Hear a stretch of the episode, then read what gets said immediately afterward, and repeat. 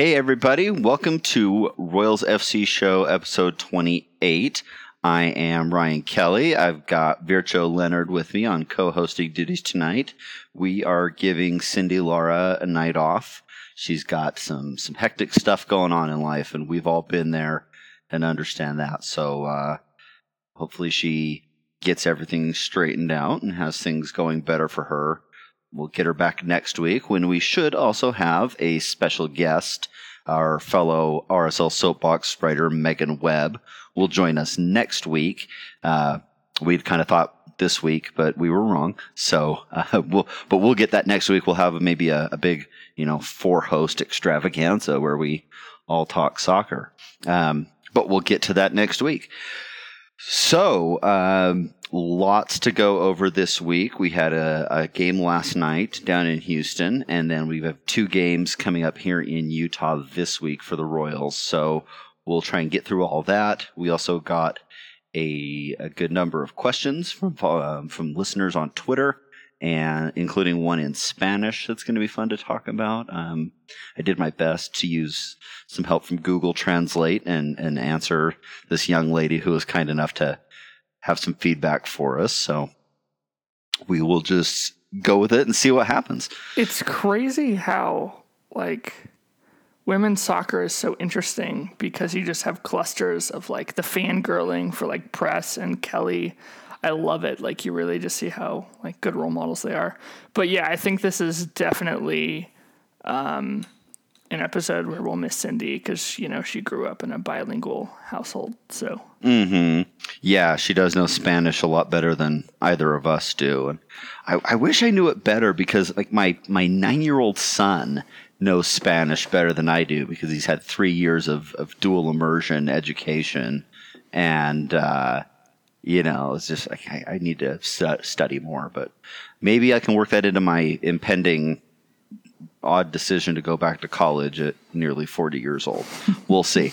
Um, you know, sometimes you do what you got to do to get your life straightened out. And it's funny hearing other people going through similar things. I mean, my, my brother-in-law, this is not soccer related at all. Sorry, but you know, um, my brother-in-law, uh, just had some frustrating things happen at work. He's putting his resume out there. I'm you know, what I'm doing right now for my job isn't working out for me, so I'm going through interviews for another job right now. I just found out tonight my father in law is um, finding out that some changes at his work might mean that you know they're thinking their job might not be as necessary to the company he works for. So he's looking at something else that's a little more stable and you know and then the so it's just it's kind of i don't know if it's something in the water right now but it's like job changing time for a lot of people that i know of. So um, interesting how that happens to life. Uh, but anyway so royals fans how do we feel after what I, I that was such a great win for the team last night uh, to go to Houston on the road. Um, RSL fans have known for years, you know, going to Houston in the middle of the summer is never fun. That's always a tough game to play in the heat and the humidity. Um, and coming off an international break, you don't know where everybody's going to be at, you know, focus wise, um, fitness wise. But um, you know, despite going down a goal at the end of the first half there, and that was such a kind of a fluky, uh, great header by Latsko, you know, no questions asked. And, and Barney just didn't quite get her full arm in front of that one. And, um, but then to, to fight back in the second half, uh, and get those two late goals and, and win. And that's a, that's a very necessary three points. Um, when you're looking at the team's playoff hopes, um, moves them from seventh up to sixth past Houston and now they can look forward to to this week. So, um, what what were your thoughts on the game? Um, man, honestly, I was really sad because a loss there that does the season. Mm-hmm. Um, and so to get those two goals were game changers. Honestly, it was a 180 um, entirely uh, I think were my emotions running through that through that second half. Um, I think, I mean, typical Royals game. I feel the way that they felt for the most part, but I think what was really noticeable is that because obviously we started to get the goals in you know the last quarter of the game i think that sort of third quarter of the game we wanted to be more attacking but we weren't. I think we need to find ways to to get it done. Offensive wise we need to stop turning the ball over in the final third. Um, finishing has gotten a lot better i think throughout the year. Um, but like you still see these things, particularly in the attack um, and with turning the ball over, that I think this team really needs to resolve if they want to be a playoff team and continue to push. They they got to score goals. For sure, and and we'll talk about that later too with some of the questions that people asked us because we got a couple of kind of tactics related thoughts from a couple of different people but but that's very much true. I mean, it, it's hard when you look back at the statistics from that game last night and see that um, you know Houston outshot the Royals by uh, sixteen to nine, but both teams put five shots on frame. So uh, the Royals um, shot selection was better, their accuracy was better. They had uh, Royals had nearly the double the number of passes that Houston, which is nothing new for them this year, but I mean, that's a big gap between you and your opponent, and also controlled uh, 64.5% of the possession in that match. So, I mean, to go into an away venue and have control of a game, and, and even though they were losing it until the last 15 minutes, um, you know they they have the and we've kind of seen this all year but it's like they've got the pieces that are that are there. We we know they're a good team. It's it's sometimes on the execution, like putting the whole package together, and and when they're on, like that Sky Blue game earlier, where everything seemed to click for them. Um, you know, they have the moments where we see it, but it's it's getting that consistent performance week in and week out that can be the tricky thing for the Royals sometimes. But I, I think you're you know you're right on with um, just you know continuing to improve uh, passing accuracy, especially in the in the attacking third, because that's something that you know a lot of teams can pass out of the back and get to the get to the midfield. It's how do you generate chances for your forwards to score from there. Um, that's going to be their challenge, and certainly if they want to win as many of these last five now games as possible, uh, and give themselves the best chance of, of earning a playoff spot, they're going to have to sharpen things up, tighten things up quite a bit. For sure, for sure. Um, I also think that Lo LaBonta had probably her best game as a Royal. I thought she was really, really good. Mm-hmm. Definitely. Um, it was de- it was definitely different not to see Desiree Scott. So hopefully she can heal from that right quad strain sooner rather than yeah. later. Yeah, yeah, no, but Low Low looked very comfortable. And maybe it's the maybe it's the extra time that she's been getting on the ball, or you know, uh, um, she started the game the last game before as well. So maybe it's just that consistency of knowing you're in and you're going to play. You know that that can do positive things for a player's psyche. Um, maybe it was hanging with her boyfriend Roger Espinoza at the at the Dynamo game the night before. Um, did, did, did you see how on Instagram she posted um, like sitting in the booth with Bay because he got mm-hmm. suspended? I don't think yeah. I've ever seen anything more Roger Espinoza in my life. Which oh yeah, like are, are any of us surprised he got suspended? Um, he's he's due for at least one of those every year. Um, for sure. Yeah, I just what a what an I made a mention of that at the RSL game though. Um, you know what an interesting coincidence that that Sporting Kansas City and the Royals were both playing in Houston on the same weekend. Yeah. So that so that they could even you know be anywhere near each other versus you know what they usually go with, and then you know yeah she just got to hang out with him up in the suites and watch the game from from up there since he wasn't playing. Um, but yeah, you know, it was it was an interesting game. Uh, you know, one observation that I had because um, I had a lot of people talk about or heard a lot of people talking about um, the goal from Houston and you know how they weren't sure why Barnhart didn't save that. As I went back and I thought about it, and maybe I need to watch it again so that I'm I don't know if I'm seeing the wrong thing, but um, because I'm no goalkeeper, but in my mind, like as I think about it, you know, people were saying, well, why didn't she, you know, try to push that away from the goal, or you know, why did she get her arm under it and then it took that weird spin and rolled in?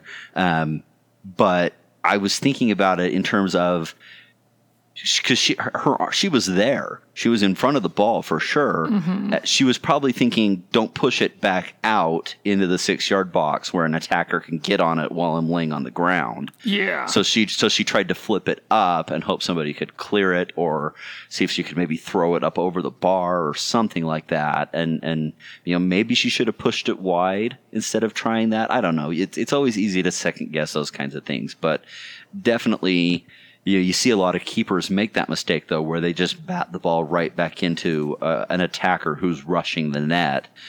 That does nothing for you. I mean, that ball at least had a chance of staying out if it doesn't take a weird spin off her arm and and roll in. So I think she did the best she could with that. Um, but then to just what I really liked about the game too, and and and this is such a again kind of a like sometimes we see this from the Royals and sometimes we don't. But they you know they go down a goal, they go in at halftime, they come back out and they just you know let's go back to work. Let's you know don't give up and and, and maybe it's just realizing the importance of where they're at in the season and how getting at least a draw out of that they had you know they had to go for it um, but to get the win and to have it be two of the two of the substitutes that were directly involved in that in that game winning goal uh, was pretty fantastic. Um, you know, great awareness by press on the first one to uh, to see that the defender was being a little bit too casual with the ball right in the right in the penalty area mm-hmm. and just swipe it off her and score. And then, I mean, Tymrak seeing that she could, you know, loop that up over the top and get it to one of her forwards, and then Katie um, very confidently as she expressed post game, realizing that she had Jane Campbell beat. Um, I mean, chipping a goalkeeper like that's no easy task. But I, I was thinking earlier too, it looked like it looked like Campbell hesitated between dropping back to her line and rushing out to try and close the angle down. And once she stopped halfway in between, then maybe it was a pretty easy decision to just kind of flip it up over her head and and get the goal. But um, fantastic work from the whole team um, and really exciting things. So, uh, do you have anything else you want to say about last night? Um, I thought it was. I really like seeing Barnhart start. I think even though she didn't, I mean, she had that one blunder. I mean, I, I'm pretty sure everyone knows my feelings about Nicole Barnhart. So, yeah, and it's not that Abby's bad, but I just feel like it's I don't know. Abby still has a lot to learn, you know. Mm-hmm. Um, and I, I feel better with that experience come the like in the push for the playoffs, you know. Sure. There's sure. a little bit more comfortability there. Yeah, and I mean, and I see, I see that too. When I watch Nicole play, there's definitely that feeling, of, and maybe it just comes with her being an experienced goalkeeper.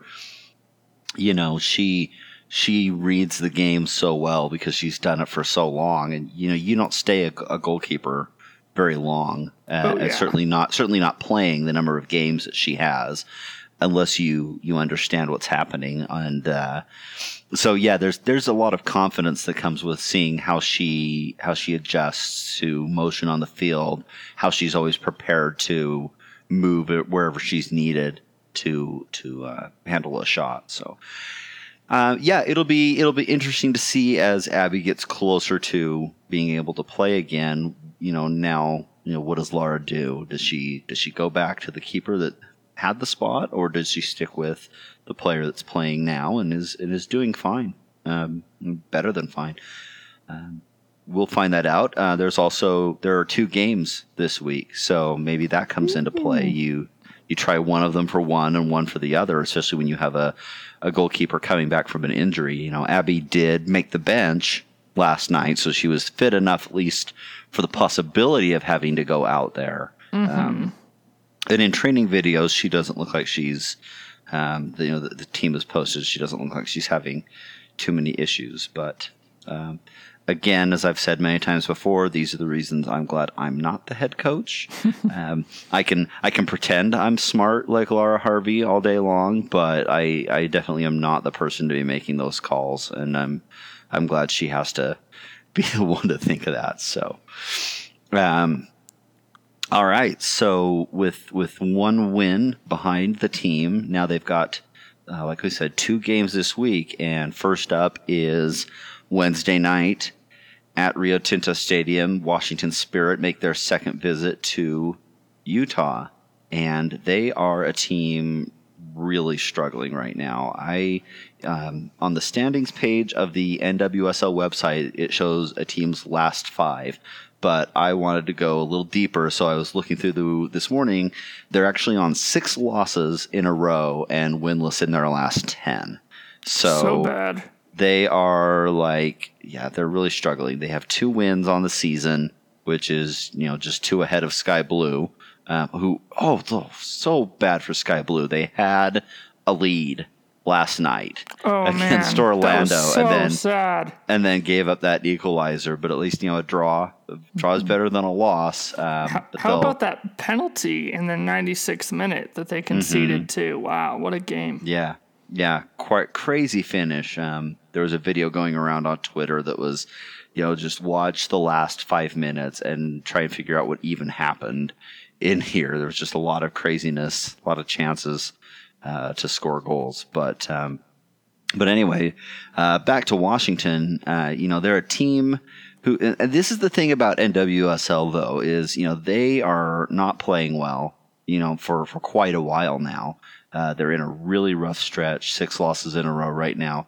But there is no reason for the Royals to make any assumptions that this will be an easy win uh, at all because um, a lot of I was looking at the lineup from the game the Spirit played over the past weekend. Uh, Rose Lavelle didn't start. Uh, Andi Sullivan didn't start. Mallory Pugh didn't start, um, which is interesting. You know, uh, Lavelle just had that fantastic goal against Brazil in Tournament of Nations, and then goes back to her club, and you know maybe she needed the extra rest. You know, who knows? But um, it's uh, you know they have a lot of good players, and they have they have Ashley Hatch, uh, they have um, I'm forgetting her name. Uh, one of Mallory- the midfielders. Um, Rose Sorry, give me give me just a minute. Caprice Dydasco. That's the Oh, other one I was okay. forgetting. Yeah. You know, they have they have a lot of talent and and Aubrey Bledsoe, their goalkeeper, she also didn't play over the weekend. Um, and I don't know what that's about. She was on the bench, but they used their backup goalkeeper. So they have a potential to put out a, a fresh, you know, their top choice lineup in Utah on Wednesday night, and they could, you know, they can score goals. They can they can get out and stretch the defense, and and they have very capable players. So if if there was ever anything that you could consider a trap game when you're when you're hosting the eighth place team ahead of having the second place team Seattle Reign come in on Saturday, y- the Royals just they can't look ahead of this one at all.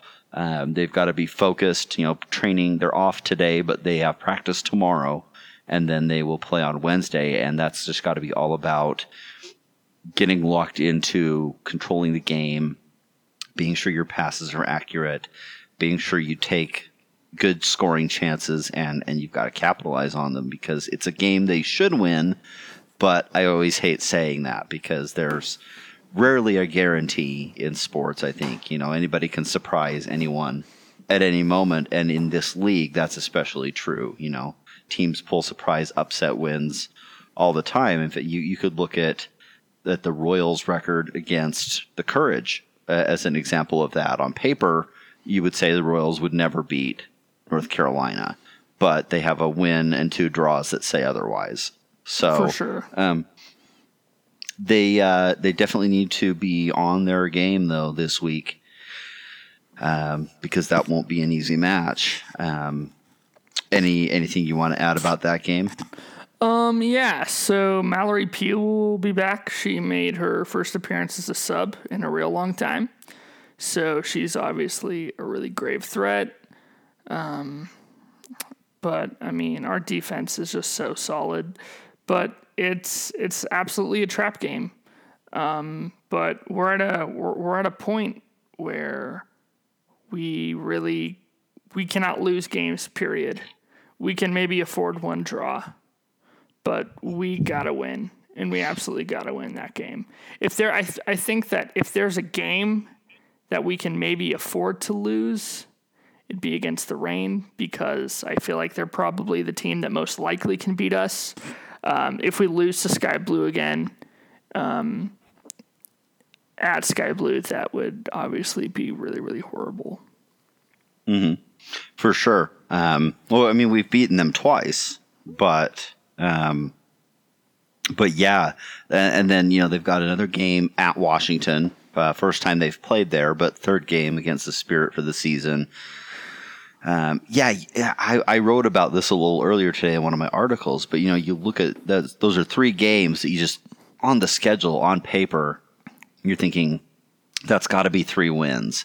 You know, it doesn't matter home or away; you've got to put up points and, and major points against those teams. Yeah um, because those are the very winnable games out of what's left on their schedule. The other ones being, um, you know, Seattle. You know, like you said, that can be tough. And you know, Seattle's in second place, and that's yeah, again, that's one where I think you know we're playing at home, so I would like to see the the Royals win that game, but a draw wouldn't kill them yeah. necessarily, especially depending on how other results play out. I noticed that. Um, Chicago is playing North Carolina this week, and then I'm seeing on the schedule that they also then follow that with a midweek trip to Seattle uh, next week. So Chicago, who is still ahead of the Royals in the standings, has some, a tough stretch coming up where the Royals have a chance to to gain some ground on them. And um, Portland's also playing in Orlando, I think it is. Uh, so um, yeah, I mean, really though, like we always say in sports, all the Royals can do is focus on their games, take them one at a time, and and do their best to win each one. The rest of it will play out as it will. Um, so I kind of jumped uh, the end of talking about Washington and and onto Seattle there, although. Um, the Reign. So what we have a a win. No, no, that's right. We beat them here, lost there, mm-hmm. and now we're playing them for the third time. So, um, you know, they're in a situation where they're looking at their end of the season. You know, everybody knows North Carolina's going to finish in first place, but that second place spot means hosting your first playoff match versus having to travel for it.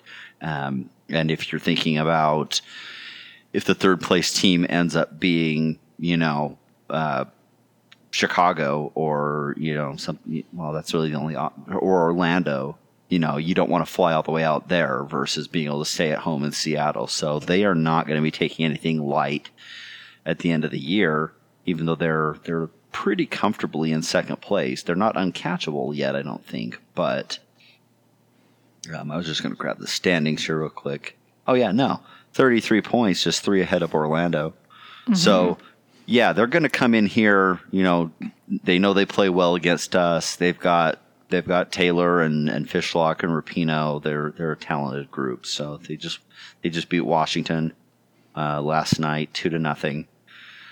So that will also be um, you know tougher competition, but one that the Royals um, should be should be looking to win uh, rather than anything else. You know, um, ooh, that's. Oh, that's right. That's in the middle of the afternoon because RSL's playing that night. Yep.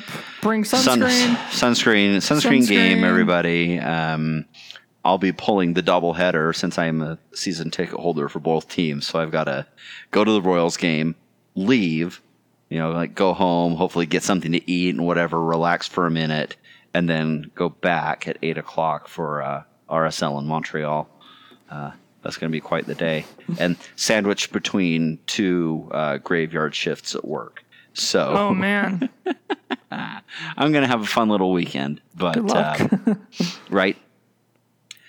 But yeah, for sure the you know the goal there is to just keep earning points, keep working your way up the table. I mean, I think the hardest part might well, I won't say the hardest part, but getting that initial win against Houston to start off this string of games uh, helps move things in the right direction for sure.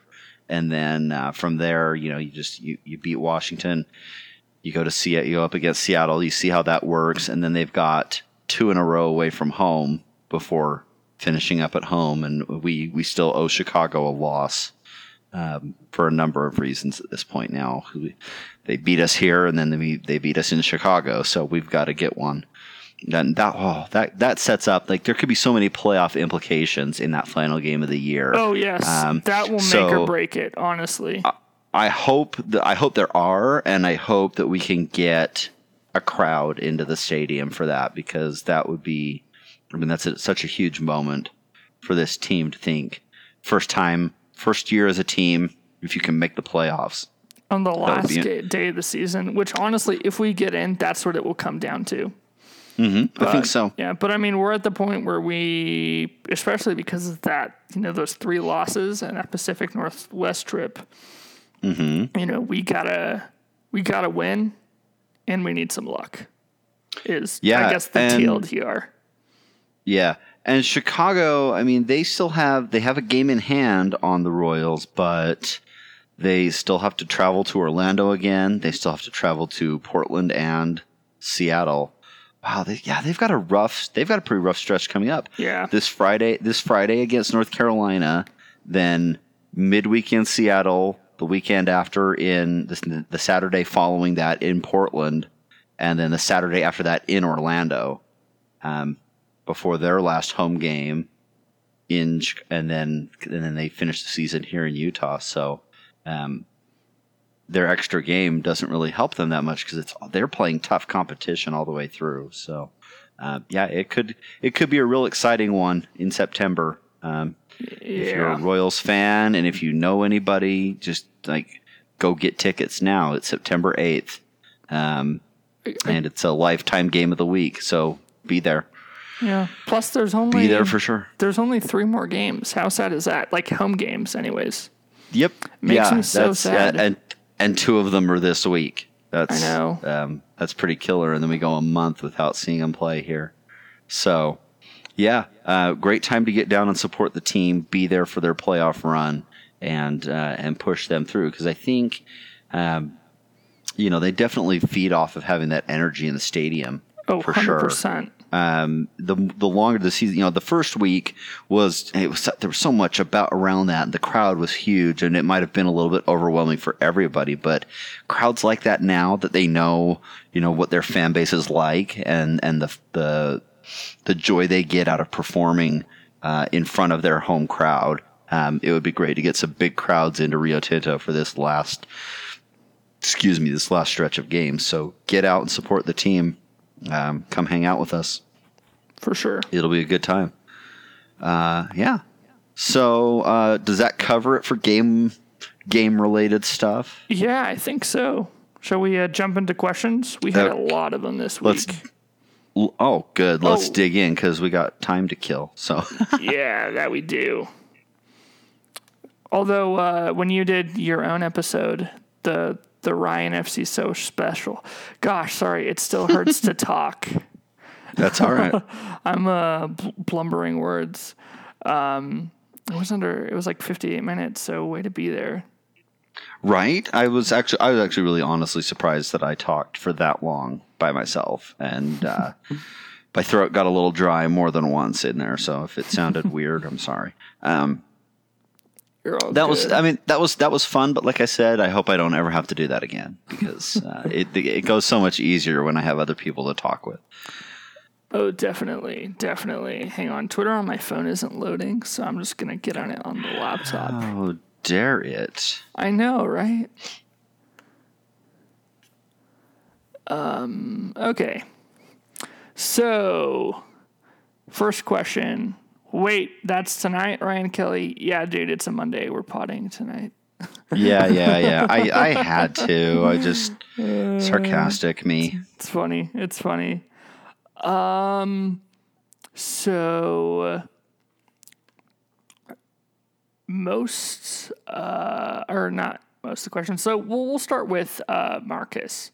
So since I'm not a coach, I don't have the credibility, but can we work on our attacking third passing? I feel like we don't make the critical passes that would set up the final attack. And am I seeing more and more back passes than we need to?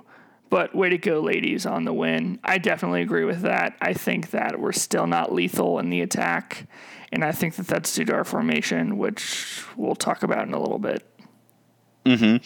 Yeah, no, for sure. Uh, I mean, I said I said this kind of a little bit earlier that you know um, one of the things that people say when um, when they call the the tiki taka or you know when when people call the Spanish style of soccer boring, or, or you know what Guardiola usually does with his teams, oh, all they do is pass it around all day and they never do anything. They never try to attack. Well, I mean that's not true for one thing because those teams often score a lot of goals. They're they're waiting for the right moment to pass. They're they're not just passing to waste time.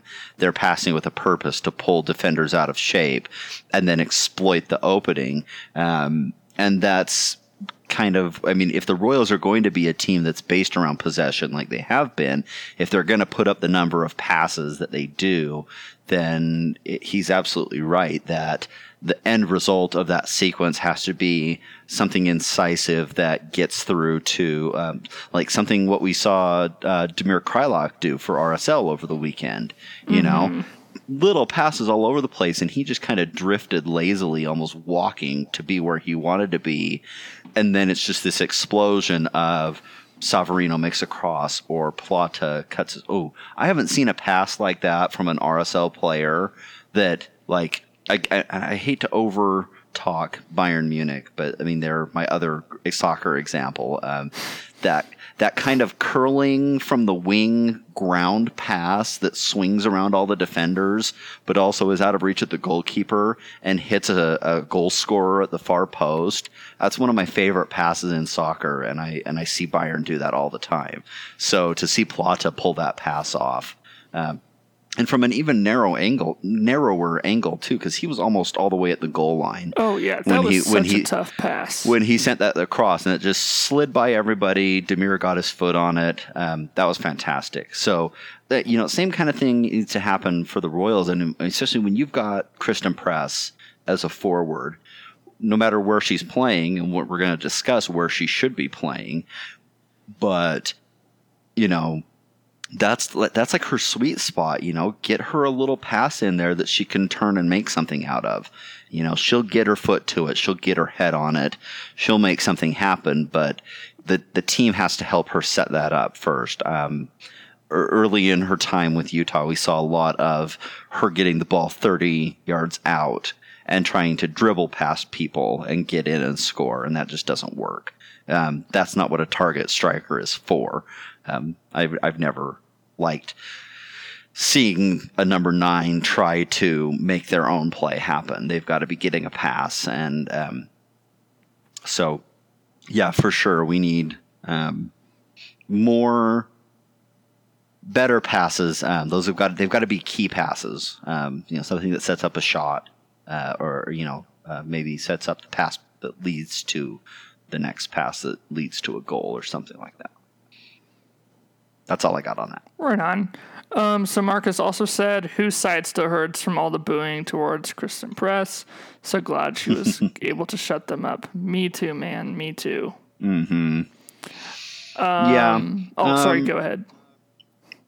I I don't like that. Um, you know, I uh, especially because what like you know during the game, the Dash Twitter account tweeted a picture of, of Press getting bumped down in the box, and and like the caption on it was "Take a seat," and it's like, okay, yeah, I get it. You guys are all upset that that she didn't play there, and at the time that that all was going down too, I mean, I also thought, why won't she just go play there? You know, the, her fan, the fans would love it and whatever, but she's making her own choice and um, you, you know, but I saw I saw another tweet later in the day that, that somebody said, you know, her deciding not to go play there was her personal decision, what she thinks she needs to do for her career. And the fans' response last night was them being passionate about their team, and there's nothing wrong with either one. Um, so you know, it's it's going to happen. Um, I, I, I think as long as it's, you know, okay, we're not happy that you didn't come play for us and, you know, that's fine. Um, when it turned to some of the stories like the, um, the little kid that was getting kind of harassed for wearing her press jersey at the game, like that's taking it a bit too far. Oh Um, yeah. that was not cool from the Houston fans who did that. But uh, you know, but yeah, ultimately she she tied the game up and uh, that was fantastic. So I was glad she could get a goal in that game just as kind of a well, you know what? I made my choice and here's the result. For sure. For sure. Um also did you hear about how she gave her jersey away to a, to a fan and she also gave away her shoes. She signed her shoes and then gave them to a fan. Yep. It's like gosh, that's goals. Well, and the thing about the one about her jersey, you know, the, the guy like caught her on the way back into the tunnel, and his his daughter's in Florida having some medical treatment that she couldn't be at you know at home in Houston to watch the game.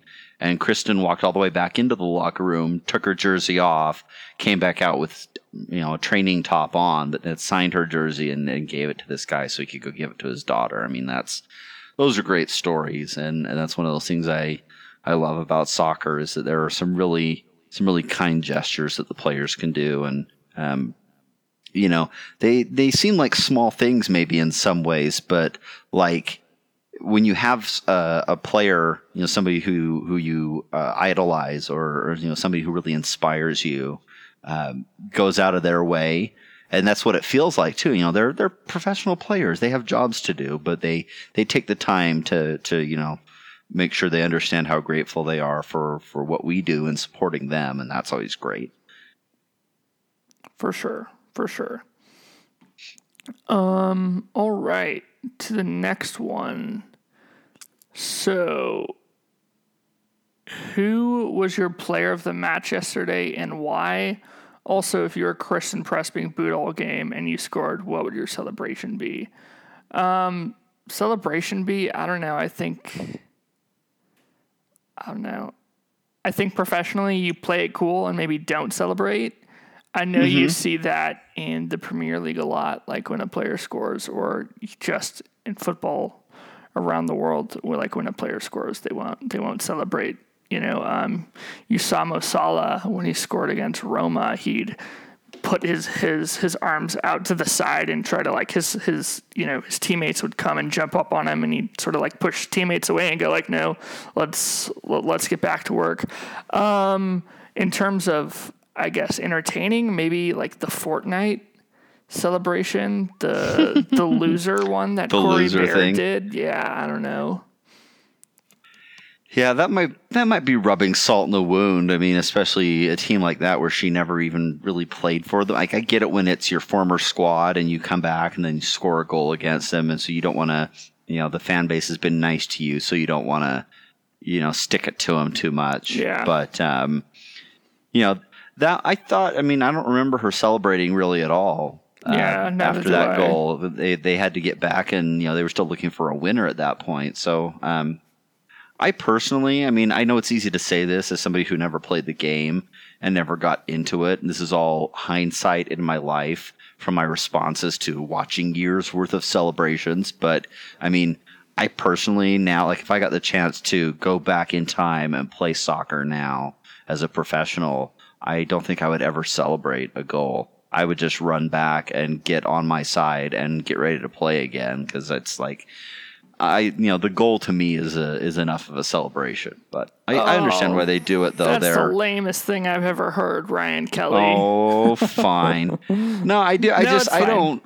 I'm not that, but that's that, that's a lot of that's my personality though. Like I am not a big like hype hyped up person. Um, it it might depend on the situation though. I mean, maybe if I scored a game winner in like Champions League in the 89th minute, I might not be able to resist getting a little fired up or something. yeah for like sure like I said, I, I say that all from I've never played soccer a day in my life, so I'm sure it's very different when you get that adrenaline rush and something jumps into your mind of I got to go do this. Um, Yeah. Well, player of the match. to, uh, um, one other thing on that though, um, Oh, sure. the notion of celebrations.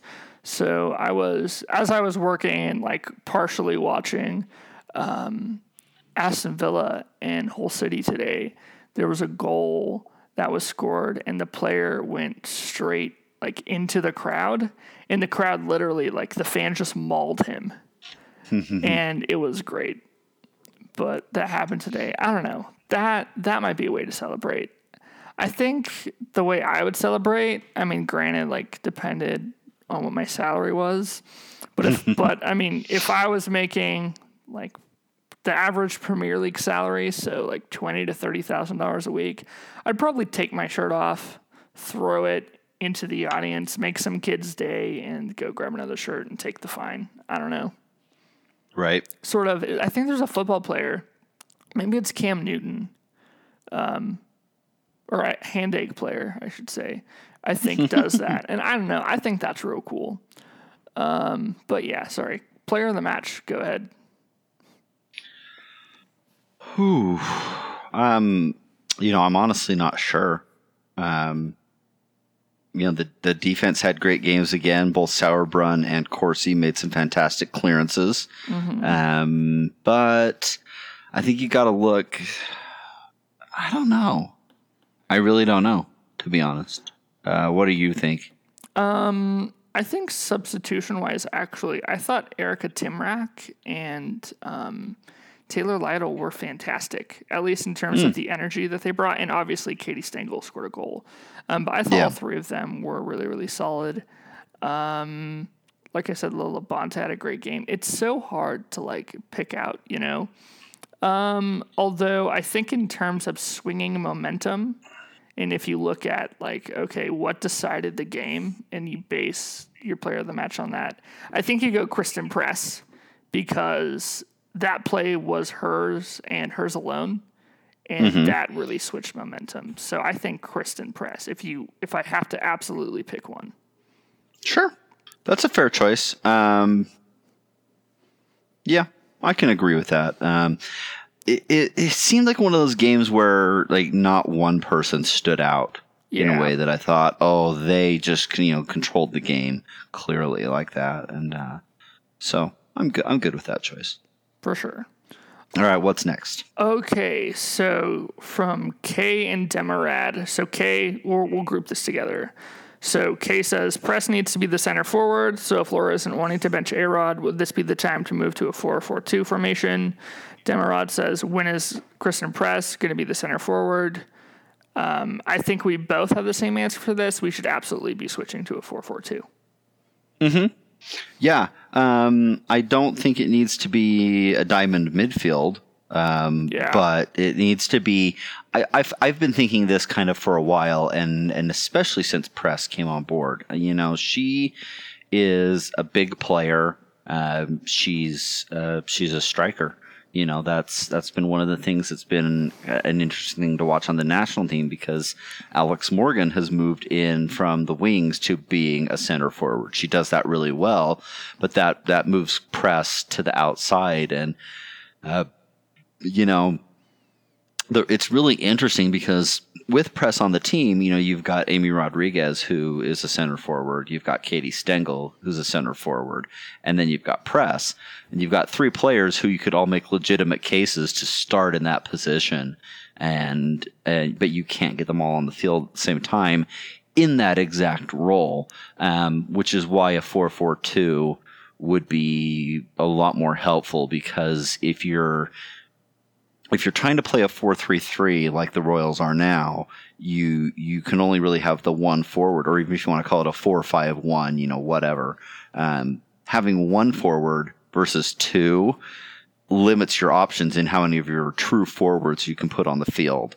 Um, so I would love to see it because whether you start press and A-Rod or you start press and Stengel, you get um, press as the number nine, uh, who is going to be your your true target forward, and then Um, even though even though Stengel is, is is a target forward herself in a lot of ways, um, I've seen her do a lot of work. You know, where she is kind of the the false nine.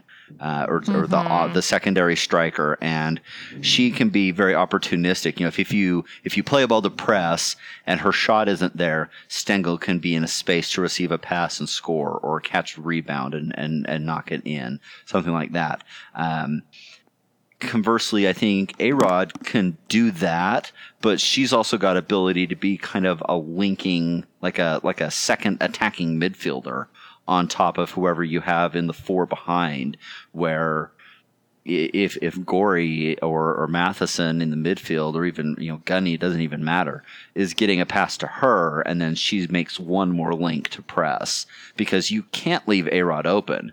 A defender, if she gets the ball near the top of the box, is going to have to close her down. Uh, a space will open up somewhere and the midfielders can come up and support. Um, I think it would work really well. So uh, again, I don't get paid to do what Laura Harvey does, but if I if I did, um, I would certainly try it. And I, if you're gonna try it, again, not to to look past an opponent too much, but try it against Washington. Uh, you know, it's gonna work. It's gonna have a better chance of working against a team that's struggling than say trying it against Seattle or something like yeah, that. Yeah, for so. sure. Here's here's my take. So you play the four four two almost as a 4 2 2 2. So you have your back four, and then I think that you play Gunny and you play Desiree Scott as like, you know, uh, defensive center mids. Um, maybe you have uh, Desiree drop just a little bit back deeper um, and cover more of like the full, I guess, in that little line area, depending tactically what you want to do, however the game's going. I think then you bring the other two above that. You bring them out on the wings. That can be um, Matheson. I think Matheson's great there. I think Erika Tymrak is also fantastic there. Uh, Gorry is good there. And then up top, you have obviously Rodriguez and Press. Um, and I, I think that you play, obviously, this is depending, you know, tactically.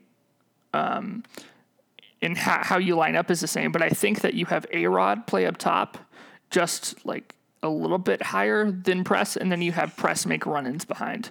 Um, but I absolutely think that to play to the player's strengths, I mean, we got to play 4 4 2, hands down.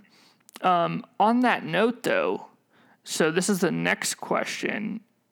Um, so, who do you think should be our dedicated 10 and 9? And who do you think should be best on the wings after seeing a few different lineups, assuming uh, LH is still going for a 4 3 3? Having a good playmaker to link that front line, which we still need to sort out, is crucial going forward. That's from Simply Melly. Here's the thing. Laura Harvey is going to stick with the 433. It's an organizational thing. They're trying mm-hmm. to build it in top to bottom. In the academy, they're playing the 433. The Monarchs are playing the 433. Uh, both Mike Petke and Laura Harvey are super into the 433. It's not going to change, period. Um, as far as what I think our best 433 lineup is, that's really kind of hard to say, I think, because I don't think any of the players, except for maybe Erika Tymrak, and Diana Matheson, who currently like play those positions, are probably best suited for the four three three. That's just my take. Um, but I mean, if your goal in the four three three is to get your best players out on the pitch, I think it's Diana Matheson, Christen Press, and A Rod, or sorry, A Rod in the middle, but y'all get the gist if you're going to mm-hmm. do that. So I think it's what we're currently doing. Um, but I really have absolutely loved seeing Lo LaBonta, Erika Tymrak, and Taylor Lytle on the wings. I think that they're really, really testing, I think, Diana Matheson for that starting spot. Yeah, for sure. Um, that's um, that's a fair statement for sure. But uh, you know that is uh, um, hold on just a second.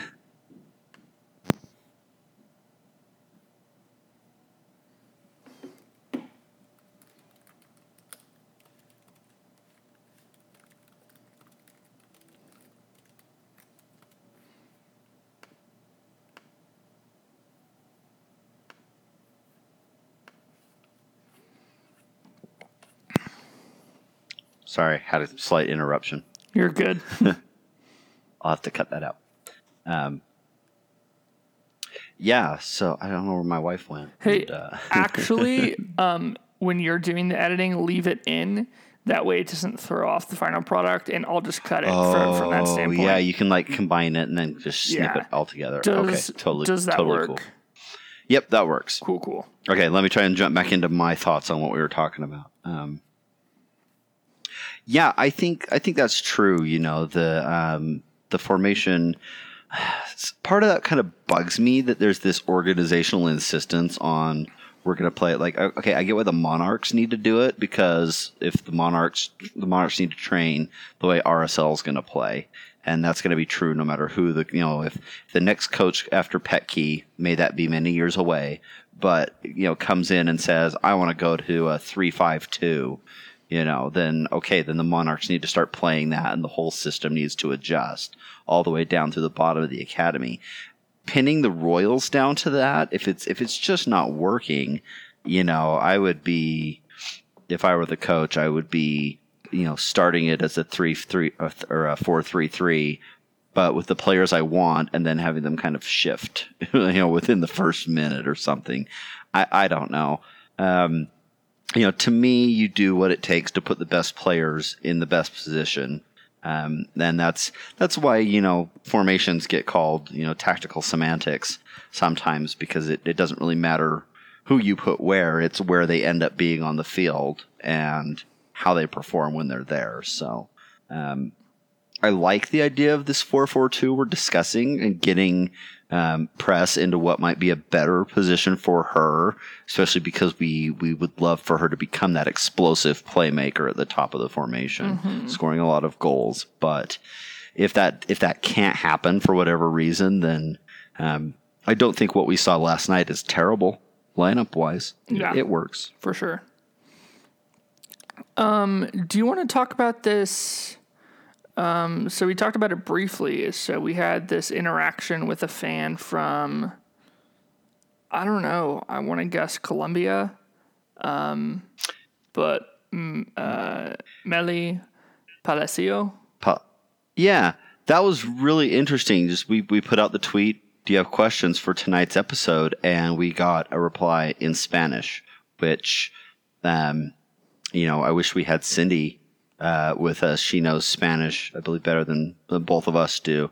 Um, uh, but uh, yeah, I just um, I'll I'll fully admit. I I want to learn Spanish. My like I said, my son's learning it, but I I'm not in any way fluent at all. So, um, but I thought I can't let a chance at, at interaction like that go wanting.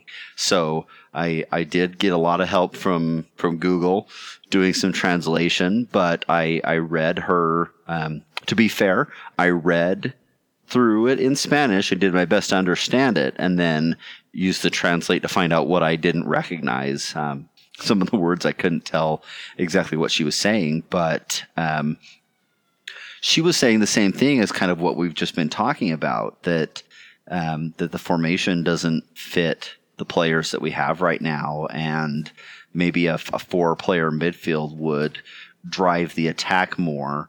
Um, versus uh, that is one of the troubles with a three player midfield is it can get stretched and if they aren't able to connect passes through the through the wings that are playing on the forward line um, the whole thing kind of breaks down um, but yeah i just I, I wrote my responses in in english on google and translated them over to spanish and copied them in because i thought i need we need to have this conversation though to you know a fan's reaching out to us and we're not gonna uh, miss a chance to uh, to talk, and um, that was actually kind of fun for me though, because um, you know, ex- getting exposure to different people from different places and different languages, it's all part of the fun, and that's you know, soccer truly is a, such a global game.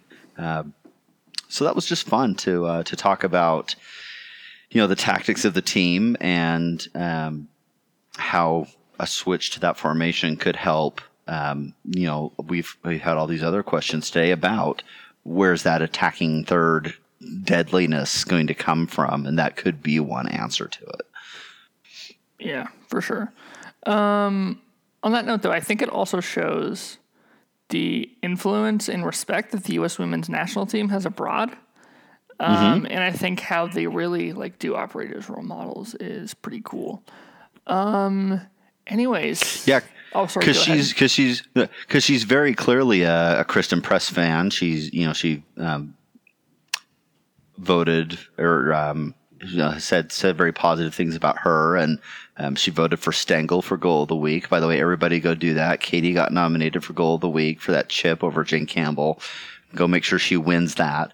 Um, but she also uh, one of her other questions to us was. Um, when is when was Kelley O'Hara expected to be back? And I I replied with what what I know of that, just that we've we've heard it's possible she could be available this Saturday against Seattle, uh, which would be great. I mean, I know she's been active in training, um, and and I'm certainly hopeful that the you know the break was what she needed because I think she's probably rushed back from that hamstring strain uh, too early in the past. And uh, this time, I think they took the time to get it right, make sure that her whole leg is healthy, and uh, and that would be great to see her come back. Of course, there's then there's all the questions of where does she play because Katie Bowen's been playing right back really well. Um, do you put her in up top again like she was playing before the injury and have her and Press and A Rod form this national team super front line? Um, there's a lot of options there. I mean, it, it never hurts to be spoiled for choice when you go to fill out your lineup card, but um, yeah, it'll be great to see Kelley back playing though. For sure, for sure. Anyways, my jaw is killing me with all this talking. Shall we wrap it up? and laughing too before the show. I don't think Right. I've. Uh, I, I honestly am unsure if I have um, opened my jaw that much in the past week. Ah. okay. Well, then we won't wear your face out, all your sore muscles from your from your tooth extraction uh, experience, Evolution's weird, man. Isn't it? Yeah. Come on, evolution. We got to get rid of those Wisdom those teeth, that we don't need. Appendixes. Come on. Those things have got. It's got to go. Time to go. Um, yep. Okay. Well, nope. I think we've covered everything we need to talk about. Thank you to everybody who who wrote in and uh, gave us some, some things to talk about for the second half of the show tonight. Gracias. Uh, we are always happy to hear feedback and your thoughts or what you'd like to hear us talk about. Um, like I always say, it's it's your show just as much as it is ours, and we always appreciate your comments and questions and the fact that you listen to us week in and week out. So, on behalf of Vircho and myself, thanks for checking out Royals FC Show, episode 28. We'll see you next week.